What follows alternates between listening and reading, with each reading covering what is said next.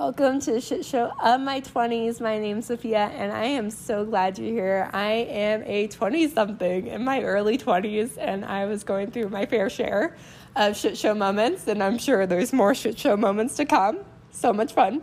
But while I was going through these moments, I was realizing I'm probably not the only 20 something who feels this way. So I decided to start this podcast back in 2020, and it's been incredible.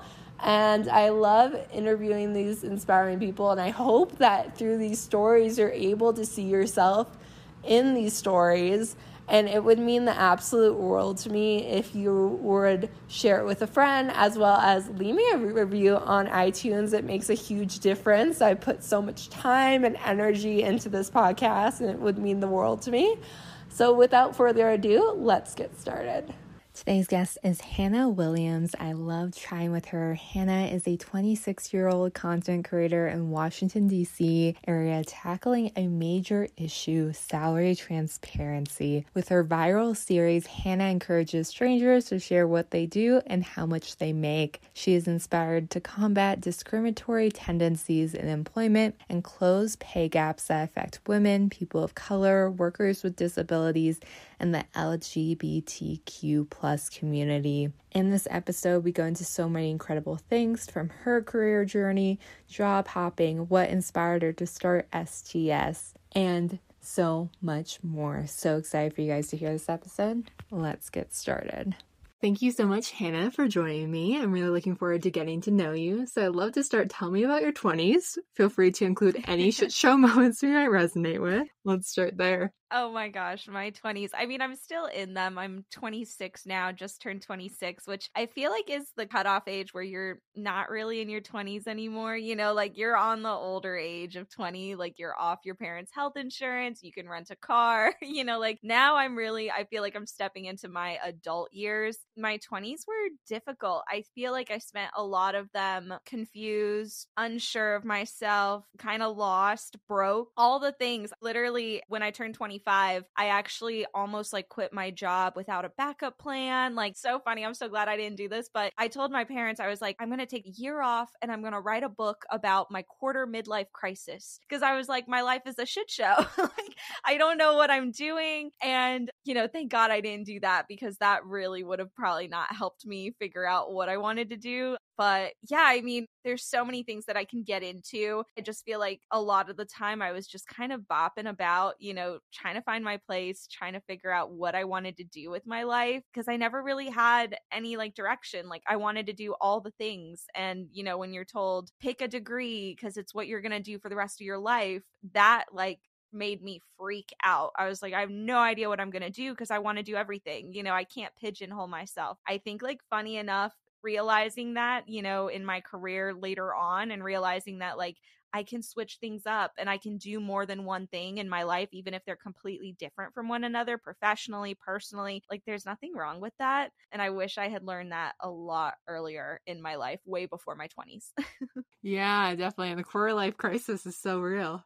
you do still want to write a book about it? I do.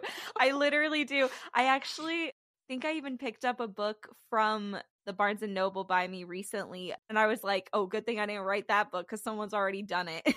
it's called like Quarter Life. And it's a book for people like in their 20s trying to figure it out. I have yet to read it. I'm going to be in my 30s by the time I pick it up. but yeah, it, it's a real thing. It's, it's tough out here, man. yeah. And I think you described 20s perfectly in terms of all the career transitions, all the things we go yeah. through of like, what am I even doing with my career? I need a new one all of those yeah. stuff. And uh, yeah, and I'm curious, like from your journey from the different jobs you're doing to, you know, salary transparency street, like how'd mm-hmm. that look like in terms of yeah. like your progression? So, okay, let's I'm going to go back because I feel like this context is so helpful to understand like where I got to the point where I, I started STS, um which I'm going to call it STS cuz oh my god, it's such a mouthful and I'm going to like trip over my words. So, I graduated college in May of 2019. I went to community college and then I transferred to Georgetown University, so I have an associate's and a bachelor's. I chose business as my major after changing it a billion times when I was a freshman freshman just because, like, honestly, like, flat out, I was not good at science. I've never been good at science. Science does not make sense to me. so I, like, knew off the bat that I couldn't do something in STEM, which is funny because I ended up being a data analyst. So I was wrong, you know, like, I pigeonholed myself and I was wrong. But I didn't do STEM, but I understood business. Like it was really like it, it, just was intuitive to me. Like I ended up choosing my major as management when I went to Georgetown. And I remember I had a couple classes like that were case studies, you know, like analyzing businesses and what did they do wrong, you know, and like economy and stuff. And for some reason, like that stuff gets my gears going. Like I love case studies. I love analyzing like success of companies and people. And so, you know, in retrospect, looking at it now, I'm like, of course I loved that. Like, that's what I should have been going at. But you know, at the time, I, I was like, I don't know what to do. It's like I have this passion, but like I don't want to be a writer. I don't want to cover companies. I don't want to be a consultant. You know, like I don't want to work in HR. So it was really difficult for me to find my place with like what I knew I was passionate about even back then. So I when I was in Georgetown, I had a startup called Trucker and I got bit by the entrepreneurship bug where I was like I want to be an entrepreneur. Like I want to work for myself. I want to have my own business. I want to do the whole girl boss thing. And you know, I worked on that for the 2 years I was at Georgetown basically like a month before graduation. I had nothing. I had lost like $7,500 on a bad coding deal that had gone wrong. So, like, right before graduation, I was like, wow, like this business that I thought I was going to work on, I can't live off of it. I can't pay my bills. It's not bringing in any money. It's got ways to go. So, that was a really hard moment for me to be like, I just spent the past two years giving this my everything. I'm a month out of graduation. All my friends have jobs. I have nothing lined up. And it was really tough for me to even find a job after I made that realization because all the people were done. Like they'd already hired their, you know, incoming entry level people. And so the only job I could find, which was in Arlington, like right down the street from my school, was as a telemarketer, like doing cold calling sales. Oh my God. It was so terrible. I graduated on a Saturday, started the following Monday. I was making $40,000 a year. I hated it. Like, the only reason I took the job was because I needed it. You know, I wasn't passionate about sales. I'm an introvert. A lot of people don't know that about me. So, like, cold calling people and getting told no stop calling me over and over again was really bad for my mental health and so i felt like totally stuck in this job but, you know, and everyone's telling me you have to stick it out for a year. You can't start a job and then quit. Like, you have to at least show that you tried. And I shit you not, like, I hope I can swear. yeah, of course. I literally cried every single day at this job. Like, I would cry on the walk to the office. I cried on the way back. I cried in the bathroom. It was just terrible. I knew it was not for me. I was miserable. And so I immediately started looking for another job, despite what people were telling me that was a bad idea. And, you know, I will in retrospect, I look back at my time at Georgetown and I'm like, I didn't graduate with the great career that I thought I was going to have straight out of school. I had student loan debt. I didn't really like vibe with the people there. So I regret it, right? But then what I am grateful for is I got my break out of telemarketing thanks to Georgetown, thanks to their alumni network. So I had like my resume up on this professional network. I think it was on Handshake, you know, like the student app thing. And I was, I just put it out there. I was like, I'm looking for a job. I'm open for opportunities. And this really small government contracting company in DC, which is where I'm based, they reached out to me and they were like, hey, you know, we need someone who can read a graph, you know, and we don't really know what we want you to do, but like we need someone on our team who can help and like you're cheap labor. and I was like, sign me up. Like, I don't care what I'm doing. I just want out. And so I accepted that job. I think my my formal title is a functional data management consultant or analyst or something, but like super entry level. I was making 50 $55,000 a year or 56. And so, you know, I'm like, boop, boop, boop, you know, like Mario Kart sound. Like I just went up 15K, you know, from a job that I hated. Like, this is great. Like I was really excited about it at first. But slowly but surely I was I was just not happy with the role. It wasn't really what I had envisioned. I was twiddling my thumbs a lot, frankly. Like I was really bored. And so, funny enough, as soon as I became a data analyst, you know, and I kind of got into that little niche, people started reaching out to me on LinkedIn, like, and sending me opportunities. All these recruiters were in my DMs, like, hey, you know, we have an opening on this contract. Like, are you interested? And I was like, you know, maybe. Like, what, what what's it paying? You know? And so I started doing a couple interviews, figuring out like what I could make in the area. And I kept hearing higher salaries that were offered to me. So I was like, I'm going to jump ship. I'm not happy here. And I think like I hit my 10 month or something and I quit that job and went to go work at Booz Allen Hamilton, which was like a bigger consulting firm. And so in like less than a year and a half, I had already left two jobs. so I started getting this, you know, job hopping thing on my resume, but I was really looking for the right fit. I was just trying to find what I liked to do because so far I hadn't found it yet. And so mm, I was in that job for a year. I paid off my student loans thanks to a sign on bonus that I got and just like really attacking my student loans head on. And I think at that moment, I had this pivotal realization where I was like, I want to make money. like I don't want to be poor. I'm so tired of living paycheck to paycheck. Like I got a sense of like once I paid off my student loans, I was like, wow, like I have all this available capital, you know, like I want to put it on different things. I want to, you know, I had all these new goals. I got really into finance. And so I left that job for another job making 90k after I hit my 1 year and I didn't leave until I had hit the one year because I took on a signing bonus. And so if I'd left, I would have had to pay it back. So I was strategic in that sense. So this is where things get dicey. I was making 72,000 at Booz Allen. So I had gone from 40 to 55 to 72 and I was like killing it, you know, like this is great. I'm making money. I take on this new job which came as a with a promotion. They and you know my the red flag number 1 should have been that they were like will hire you at any cost. Like they just they didn't really care, you know, like I should have negotiated for more money, but in retrospect, I didn't know that you could negotiate your salary. Like even at Georgetown, you don't take a class on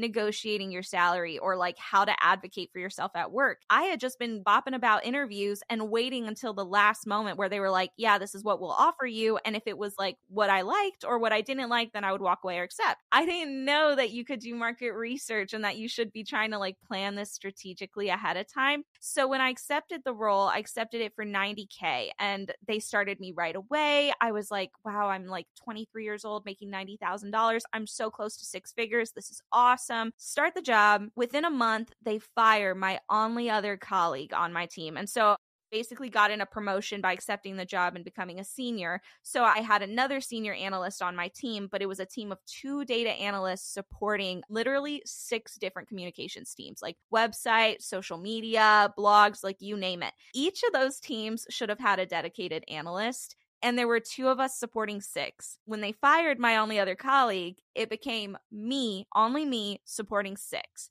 They did not, you know, replace him. They didn't use his role, you know, his budget for anything worthwhile. I was just like left out to rot. You know, I was did it for a couple months, working like 60 hour weeks, no overtime. I was overwhelmed. And finally I was like, you know, I, I think I might be for what I'm doing and what I think that, you know, there should be one analyst supporting at least one to two teams, not six, I should probably be better compensated. Cause like 60 hour weeks for 90K and ruining my relationships with my family, my friends was not cutting it for me anymore. So that was my first dipping my toe into let me do some market research and figure out how much I should be making. So I go on Google, you know, Google how much should a senior data analyst make in Washington, D.C. Oh my God, girl. it was so bad. All the numbers were like easily over 110. Like, and I was like, wow, I'm easily underpaid like 20K. And it's because I didn't even do this research to begin with. Like, so I was mad at myself, but I was also, you know, I had that moment where I was like, they have access to this research the same way I do. You know, this is this is the internet. They probably have better data than I do, just flat out googling, and they still made me that offer because it made sense to them. They saved money hiring me. You know, they didn't care about treating me with respect in regards to my salary. It was a better business decision for them to hire me at 90K and underpay me. So I was really like upset about that because I felt like I'd given this company my all. And also, like, this was the height of the great resignation. Like, I think it was 2021. And so, like, everyone is quitting their jobs. Everyone's like, screw Big Corp, you know, go live your life. And that was really bad timing for them and for me to make that realization because I was like, F this, I'm out. So finally, I'm like, okay, I'm just going to look for a new job because I brought them my research, asked for the raise. They basically were like, you have to be with the company a year before you even get a raise, like before you get any extra money. And I was like, just started. So I've got a ways to go. And then they were like, even then, we don't give out raises of more than like three to 5% any one time, which was way under, you know, the 20K I was asking to make market rate. So I started looking for another job. And in my first interview, the recruiter asked me, you know, what are your salary requirements? The standard question. And I was like, this is ridiculous. I'm not doing this anymore. Like this, it makes no sense that they're asking me this question. So I flipped it on her and I was like, you know, I know what my market rate is, but I'm more curious what your budget is for this role so that it's in line with my salary requirements. And she was like, Oh, yeah, like no problem. Our budget's around 115K. And I was like, Perfect. That's exactly what I'm looking for. you know, like eh, besides the point that I was probably going to like undercut myself again, I was like, 115 is great. I accepted that role, making 115K, loved that job,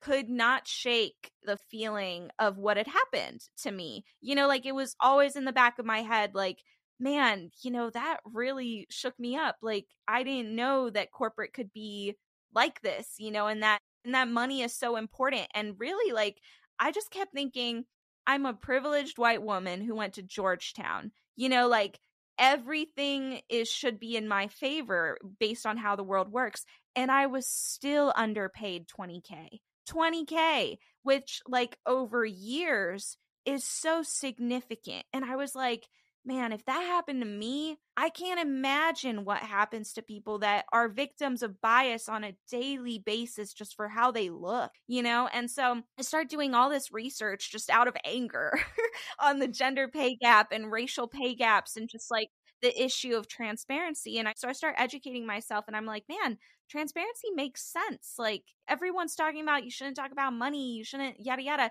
No, like this makes sense. And so I started, you know, I was never in content creation before, but I started a page on TikTok called Stocks and Squats, which like I had a couple months ago created because I was like, I'm going to talk about my health journey and my finance journey. But then I I realized that like none of those things would have happened unless I'd gone through like my career journey. So I pivoted and just started talking about my career journey and I made one video where I said exactly how much money I made at all five of my jobs. At that point, I'd had five jobs in like less than three years. It went viral. Like, so some people knew me from stocks and squats before I started Salary transparency, which is funny. And so that video went viral, and I was like, wow, my salary, like just talking about how much I made has helped so many people. Like people were DMing me and saying like, "I had no idea you could make this much. Like I'm making X, you know, what do I do?" And so I just started talking to them and it really cemented that this was a problem that needed fixing and I was like, "Okay, how do I fix this problem?" I can't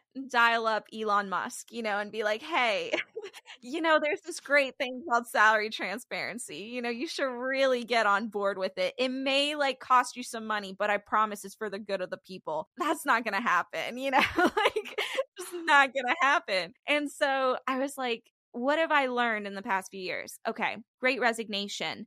There's power in people, there's power in awareness and talking about these things and just kind of sharing information.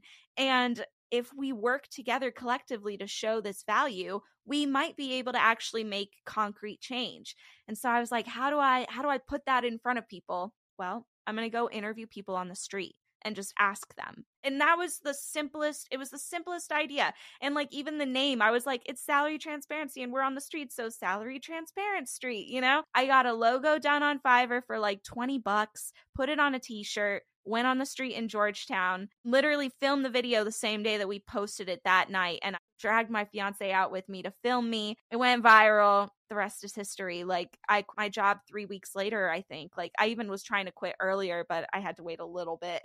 and I found like my calling by having this horrific series of unfortunate events, but it brought me to like where I feel like my energy is best directed. So super long story short, that's the story of Salary Transparent Street. wow, you have such an incredible journey, and there's a couple places I want to go. First, yeah. Place, you're an introvert, so like going yes. up to random people.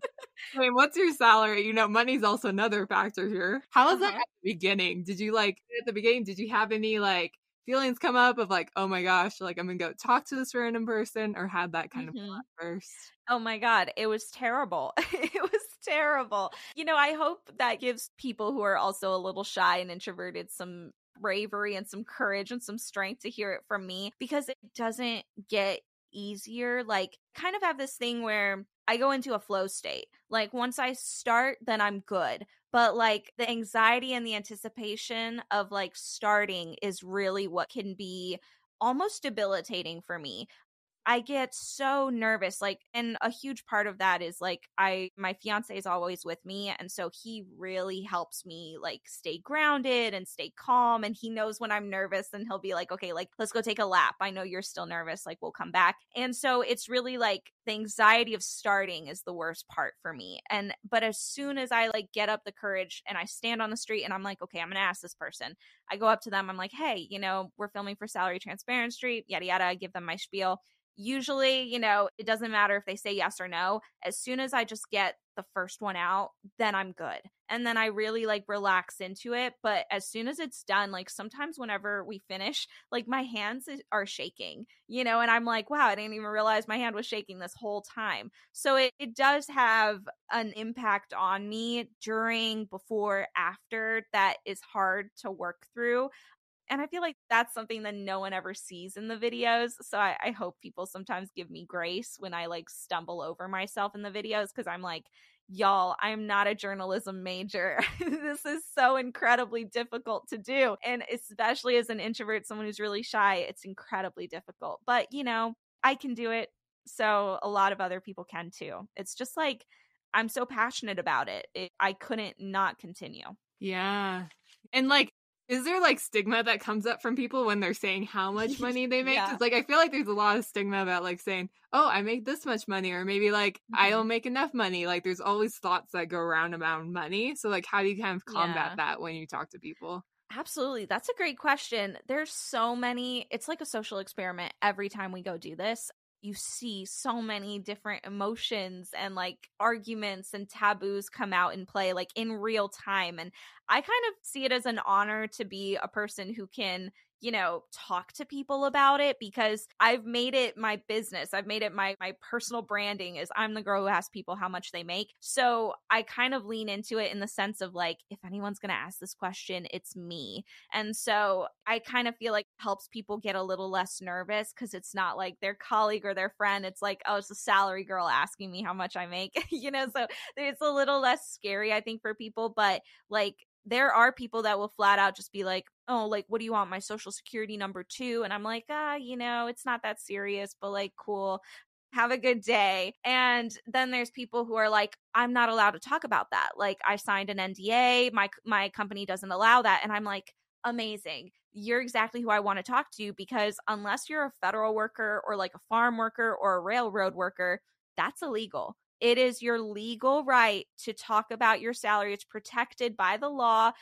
Literally, unless you're you work for the government, you're a railroad worker or a farm worker, the law applies to you. And NDAs that you sign where your company is like, you can't talk about salary, those are unenforceable. They're illegal. They would not stand up in a lawsuit. It's just a means of intimidation. It's ridiculous that they're even allowed to do that lawfully. Like, there should be, I feel like, more consequences for companies that intimidate their employees to not trust that it's their legal right to have these discussions and to talk about it. So I share that information like immediately when people tell me that. They're like, I can't talk about it. I'm like, well, actually, you can. Like, I promise you, you know? so I'm like running after them, telling them the law. But it's really cool. Like, people are surprisingly open minded. I think a lot of people think that we get a lot of no's, and course we do, but like a lot of times we get no's from people who would share. Like they're like, I love what you're doing. Like I talk about salary with my colleagues. I just don't want to be on the internet. Oh my God, thousand percent valid. Like it's so difficult. And like I'm very protective of the people we interview. Like I take no shit in the comments. Like if you have terrible horrible things to say about people, like that's the easiest way to get blocked. I I don't tolerate it. And so cuz like you know, people are sharing helpful information and then people go on the internet and they're like you're fat you should put your money less towards fast food and it's like no one brought that up you know like there's no need for that the internet is such a cruel place sometimes and so when people are like, I don't want to be on the internet, I'm like, oh my God, that is your right to say no. and I won't, I won't pressure you.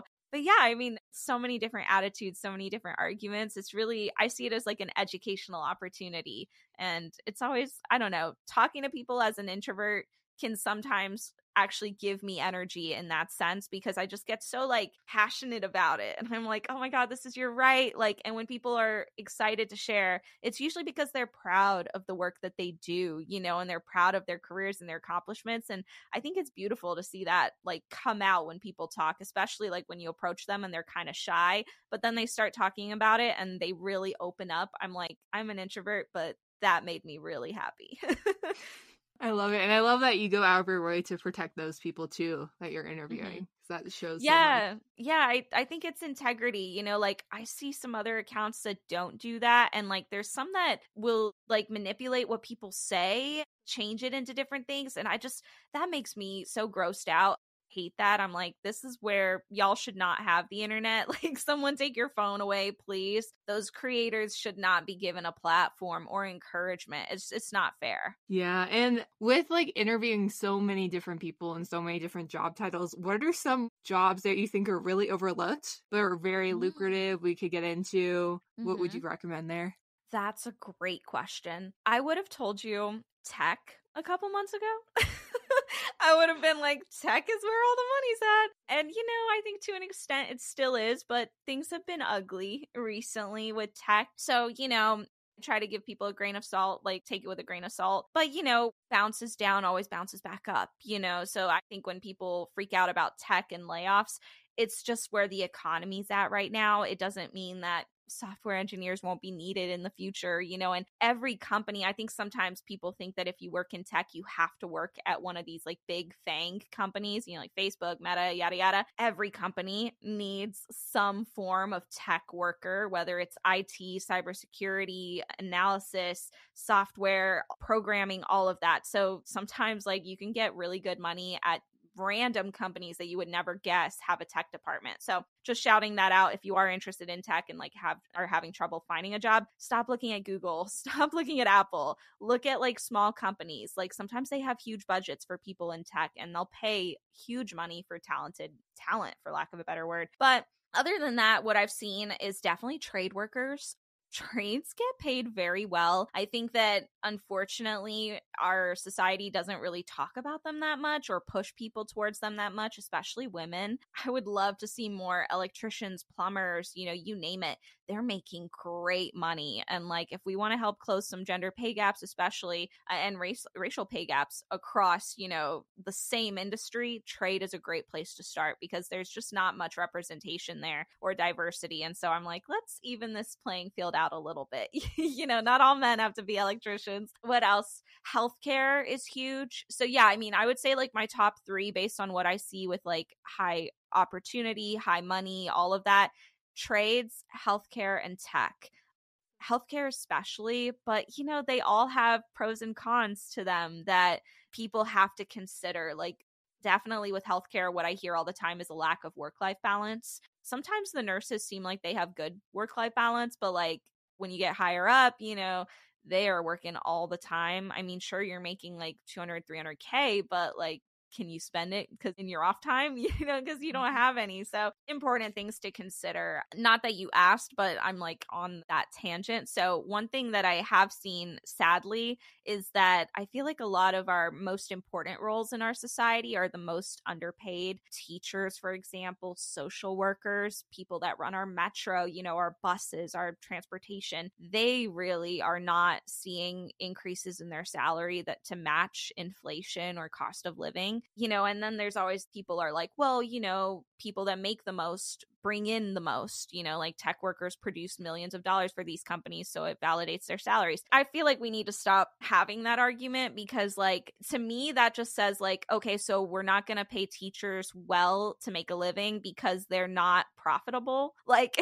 these are our children, this is our future we have to invest in them whether it's profitable or not and like the second we turn classrooms into a capitalist you know economy we've done something wrong again. You know we really need to invest in these people aside from how much profit they make and revenue they make and just realize that they're integral to our society and you're not going to get good people in those roles if you're not paying them well because all the teachers right now are leaving and they're going to make more money at freaking Costco. Like it's crazy to me that we live in a world where people can make more money at Costco than teaching. So I digress. I'm I'll yeah. step off my soapbox, but that's just what I'm seeing. Wow, I'm surprised they can make more money at Costco. Kind of disappointing, yeah. but well, it's insane. Yeah. Yeah. And at the beginning, did you know like STS would be what it is today? Like, did you have a feeling it was going to grow to this point or like? No. no. Oh my gosh. I mean, when I first had the idea and I was like, okay, this is what I'm going to do,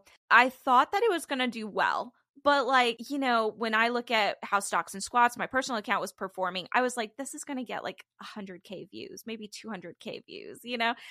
Millions of views was not what I was expecting, like millions upon millions. Going viral overnight is just insane. Like everything moves so fast that it's really difficult to kind of like get a sense of where things are. You know, that's why like when I quit my job so quickly, it was on purpose because I was like, we're going viral now. You know, our moment in the spotlight is now and I can't, you know, half ass this at this prime moment. Like, if I really want this to be successful, I have to give it my all. So, I think, like, when we first launched the video and I saw it perform so well, I was like, there's definitely something here but I would have not guessed that it would have led me to quit my job in three weeks, you know, and that we're going to close on almost over a million dollars in revenue before we're a year old. Definitely would have not guessed that. But like right when we went viral and we started getting media inquiries like the Washington Post, you name it, I was like, okay, this might be big. Cause like you don't get that response without something, you know, that's like really it's like it factor. I was like, this is special. And right then I knew but before no mm, it's so cool just overnight just yeah overnight it's crazy yeah it, it's changed a lot of things it's, it's been difficult to adjust to i think like a lot of people are like want to go viral and I want my life to change. And like when it happened, it was really cool. But now I'm like, oh my gosh, what have I done? you know, like where's my life going now? It's interesting, but it's exciting. You know, it, it's really a dream come true. Yeah. Do you have any tips for someone who maybe like they didn't go viral? They're like mm-hmm. continue to create content. Maybe they're feeling like a lack of motivation because like they're putting in so yeah. many hours, and like none of that work is like really manifesting yet. Do you have mm-hmm. any tips for when you're in yeah. that stage? I have a few. And I would say like I just want to tell people like if you're grinding at something and it hasn't, you know, it hasn't gone viral, it hasn't, you know, spotlight switch yet that doesn't mean it won't happen. You know, I feel like timing is everything. Some people I feel like are set with us, you know, from our success because they're like, well, all you did was ask people like how much they make. Like you didn't do anything crazy. Like I've been doing this for 2 years and I haven't took off and it's like, yeah, well, we were one of the first accounts to really do this. Flat out ask people, what do you do? How much do you make? and fully marry that concept. We were one of the first to do that we were right around the time that we launched was when pay transparency started becoming a hot topic. Like I didn't do that on purpose. I just had great timing. And so I think a lot of success is related to timing and not always the content. You know, I feel like sometimes we're like, well, my content sucks. That's why it's not performing well. Well, you know, are people thinking about what you're talking about? Are, you know, you helping people in a moment that they really need help? Topics and timing are so major, I think, to especially online success. So that's something I would just like leave you with. Like, don't panic. Keep going at it if you're really passionate about it. But sometimes like timing matters and, you know, being strategic about that matters. I would also say that you shouldn't give up on it. Like I had so many ideas. Like I said, like I got bit by the entrepreneurship bug when I was in Georgetown. I can tell you I've probably had 30 great ideas that I thought were going to change my life from the time I graduated to starting Salary Transparent Street. And every other week I would have an idea and I thought it was the next big thing. God bless my fiance for listening to every single one and being so supportive through it because, like, he's one of a kind. Really, like, none of those worked out, but I didn't give up. If you feel like you want to do something with your life, like off your own idea, you want to have your own business, sometimes the idea you have is not, but it doesn't mean that you're off. You just have to keep thinking about it, like keep working, keep grinding away at things that make you passionate. Because also, I think a lot of our success is because I'm really passionate about what I do. I didn't just pick a topic and then start talking about it. If you're passionate about what you do, eventually that success will come. But you have to keep going at it. You you also should be ready to pivot. Like I kind of like the fact that I work now in a creative field because, you know, sometimes when we're making content, I get bored of like asking people, what do you do and how much do you make? You can only ask it so many times before you kind of start losing like the, the magic spark to it. And so I don't even though I'm like, this is my entire page, we've pivoted and done other kinds of content on the page that spark that eh, passion back up again. You know, we asked people, how much did your wedding cost? You know, like, how much do you pay for rent? Like, all these different kinds of questions. We started asking kids what their parents do and how much they make, just kind of switching it up to keep the spark alive. And I think that sometimes people get upset with us because they're like, well, that wasn't salary transparency. And it's like, I'm a creator, I'm a creative. This is my page. I'm sorry that this one video out of our hundreds didn't satisfy like your needs, but I'm going to do what I have to do to make sure that I continue to be successful and that I keep that spark alive. And I'm not afraid to pivot. So, and it's been successful. Like, I would just tell people keep going at it. Don't be afraid to pivot. Surround yourself with people who listen to you, who encourage you, who really want what's best for you and don't hold you back. And eventually something will come through. Maybe not overnight, but just trust the process. I love that you didn't put yourself in that box of like, I have to be this girl who only asks two questions and you allow yourself to yeah. ask whatever you want. Beautiful. I never wanted to be. Yeah. I was like, I love doing this, but I have to find a way to eventually step out of my space. you know, otherwise I'm going to go crazy. It's it's like how I was, which I wish I'd realized before my 20s, is that I'm not meant to do one thing forever. I get bored really easily. I'm very much like ADHD in my actions and in my brain, you know, like it has to change otherwise I get bored. And I think that the people that grow with us understand that and those are the people that will support you definitely definitely and i'm curious for like I don't know if you ever experienced this, but like, okay, like I'm gonna ask these people two questions about their salary. It's really easy to mm-hmm. overthink it and think like, oh no, I can't yeah. just do that. Like I have to do this, I have to do this, I have to do like a backflip, something during the video, you know? I don't know. Damn. But like, yeah. But like sometimes I feel like it's easy to overthink content and want to make it way more complicated than it has to be. What are your mm-hmm. tips there for when you want to overcomplicate things? Maybe you're not even starting to create content because you want to overcomplicate it. What yeah. tips do you have there? Great question. Don't overcomplicate, like point blank, don't overcomplicate it. When you start just overcomplicating it, that's the easiest way to just have, like, what is it, paralysis by analysis, which I have all the time. If I think about it too much, I won't do it because I get too scared. And I'm like, it's not, you know, like, especially post edit. Editing for me is like, I didn't go to editing school. I'm not an editing pro. We still edit our content ourselves. We finally got an editor who helps us with like our regular content. But like, really, when we first posted our first videos, I edited that in app, like in TikTok. I put a location text, I put job title text, I put a salary text super, super simple. And it worked. Like those videos, the backbone of our success. I did not overcomplicate it. Even I remember when we first started, it was before TikTok had even improved their editing. So you couldn't even go in and cut out pieces like for full editing, you know, like ums and ahs and stuff. So I just posted the full on video. I didn't even edit that baby, like hardly at all. It worked. Really, like it's not about editing or you know making sure that it's perfect and fluffy and pretty.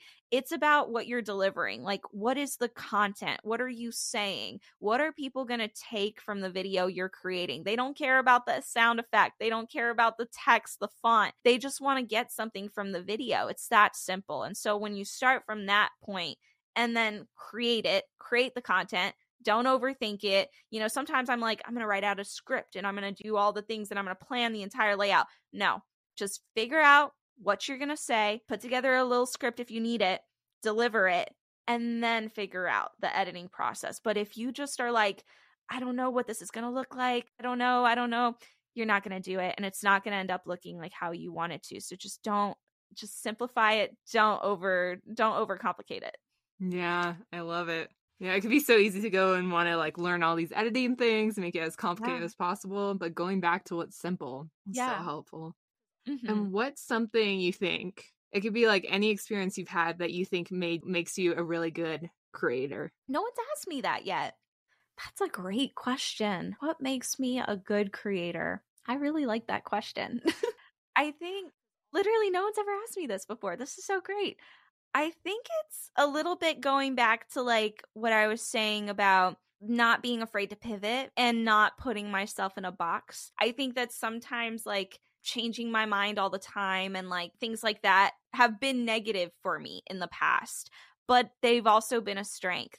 Like in one sense, kind of always changing my mind and not wanting to be in a box and wanting to pivot has sometimes complicated like my direction but at the same time it's always kept my spark alive like i have always listened to intuitively how i feel creatively you know like whenever things start getting a little bit okay like this is kind of i'm not really inspired about asking people how much they make but I read this article, you know, about cost of living through the roof in this state. I'm going to go to this state and ask people about how much is their rent, you know?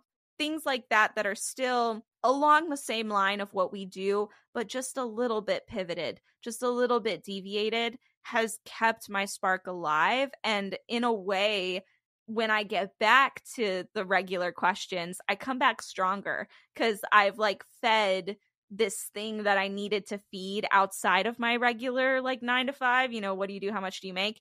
And when I come back, I'm like, oh my God, I took so much from this other question. Now I can improve my regular interviews because I can ask this. And I didn't know that this was such a good question, but I'm going to ask it now. Just like not being afraid to explore and change my mind and and trust my gut has been so huge. Like I think that there's so many things with STS that were done strategically that like people don't know. Like I had the idea for STS like a month before we launched, but I didn't want to go out on the street until I had like my logo on my t-shirt and that I would wear the t-shirt because I knew that going out and asking was like such a taboo. Like I didn't know what the reactions were going to be. So I was like I have to give myself some authority. You know, I have to be like I'm with Salary Transparency. I have to brand myself, and that gives me legitimacy.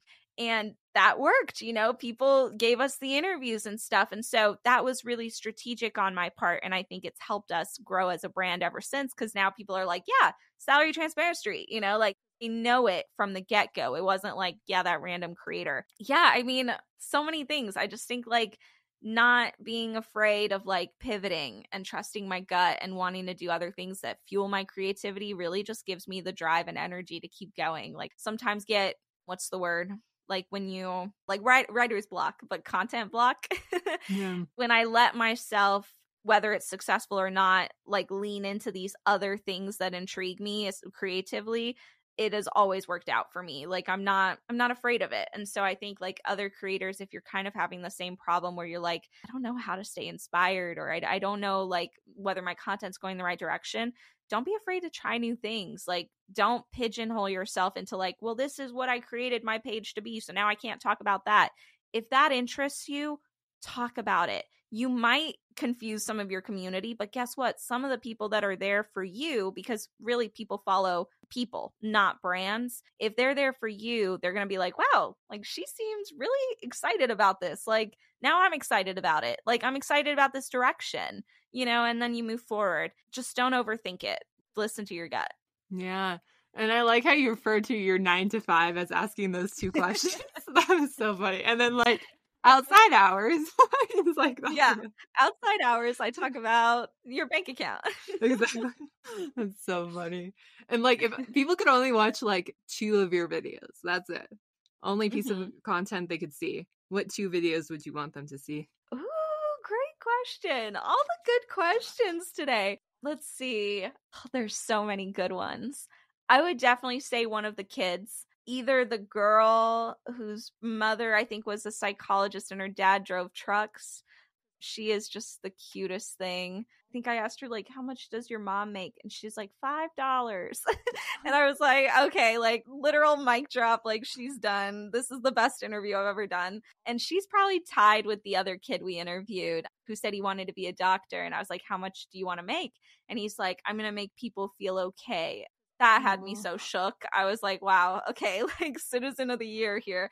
Definitely those two tied just for cute factor and like humanity. Number two, with like a real, real interview, I feel like we interviewed this amazing woman in Atlanta who was a software engineer or developer. I always confuse the two, but they were trans and they were just so amazing. Like, I don't have words to describe it, but that one was one interview that I remember, like, I smiled for like three hours after it was done because they gave so much information. Like, literally, I remember I asked her if she would do an interview, and she was like, yeah, of course. You know, and usually I expect a little bit more hesitancy, but like she came out banging, like no gatekeeping at all. She did not have a cyber degree, an IT degree. She worked in like customer service or something and then managed to work within the company to move up into a role that she was passionate about, learned how to code, taught herself.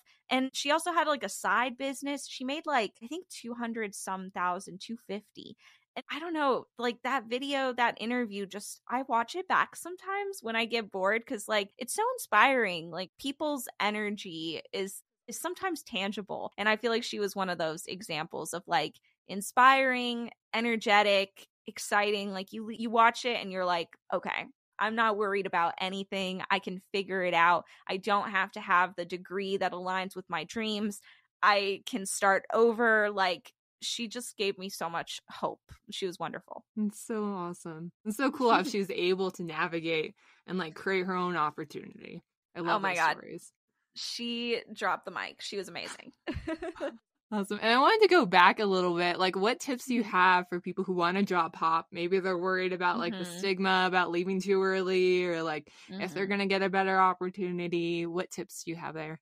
Stop believing the lies that you need to stay at a job for a year. It's bs it's not it's not modern anymore. Like so many people have left their jobs and gone against that status quo and it's worked out for them. I'm a living example of it.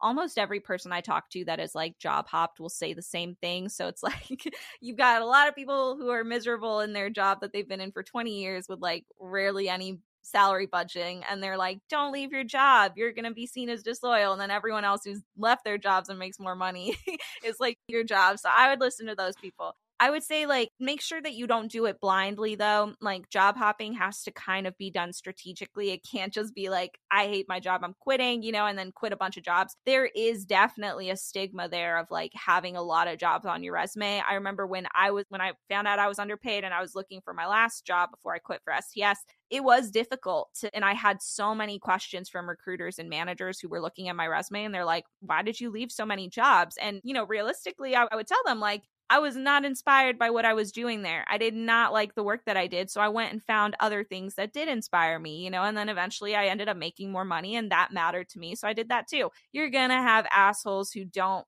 understand that and who think that you're just a risk and like a flight risk and there's nothing to invest in you. I think that's a big mistake. I think that job hoppers are some of the most honest candidates you can find. They're really those people that are like flat out, I'm looking for something that's going to inspire me. And that's exciting. Like if I saw somebody who was like not just here for the money, you know, like I've established myself and I've proven that I move around to follow my passion, I'd be like, I want them on my team. Like they've got energy, like they know what they want instead of someone that's just going to twiddle their thumbs, you know, and cash a paycheck and not do too much. I feel like that just sticks out to me as a huge opportunity for hiring managers to take on job hoppers. But if you're a job hopper yourself, or looking into it, just don't be afraid of it. Make sure that, you know, you leave with good relationships with managers and employees or colleagues that you have. Sometimes, like, the managers matter less like a really strong review from a colleague that you worked with can matter hugely in a resume or like, you know, if you're looking for a reference. So just make sure that you don't leave on bad notes with other people. That's where things can get kind of dicey. Stay as long as you can, but not any longer that then that will hurt your mental health. So like the 1 year rule is BS, but you know, don't just leave willy nilly. Make sure that you have something nicely lined up to make that hop and also negotiate your salary market research like you should be doing that point blank doesn't matter if you're job hopping just anytime you go for a job make sure that you know how much you want to ask for how much you know you're willing to accept your bottom line and then your want to have like what is the salary that you really really want because if you don't go into those conversations with that knowledge then you're wasting your time because that salary just may not be worth it for you at the end. What else? What else did i learn in my three short years job hopping? Yeah i would say just trust yourself. If you're a hard worker and you know like that you're doing job hopping for the right reason I feel like whenever I talked candidly about my experiences, that helped me.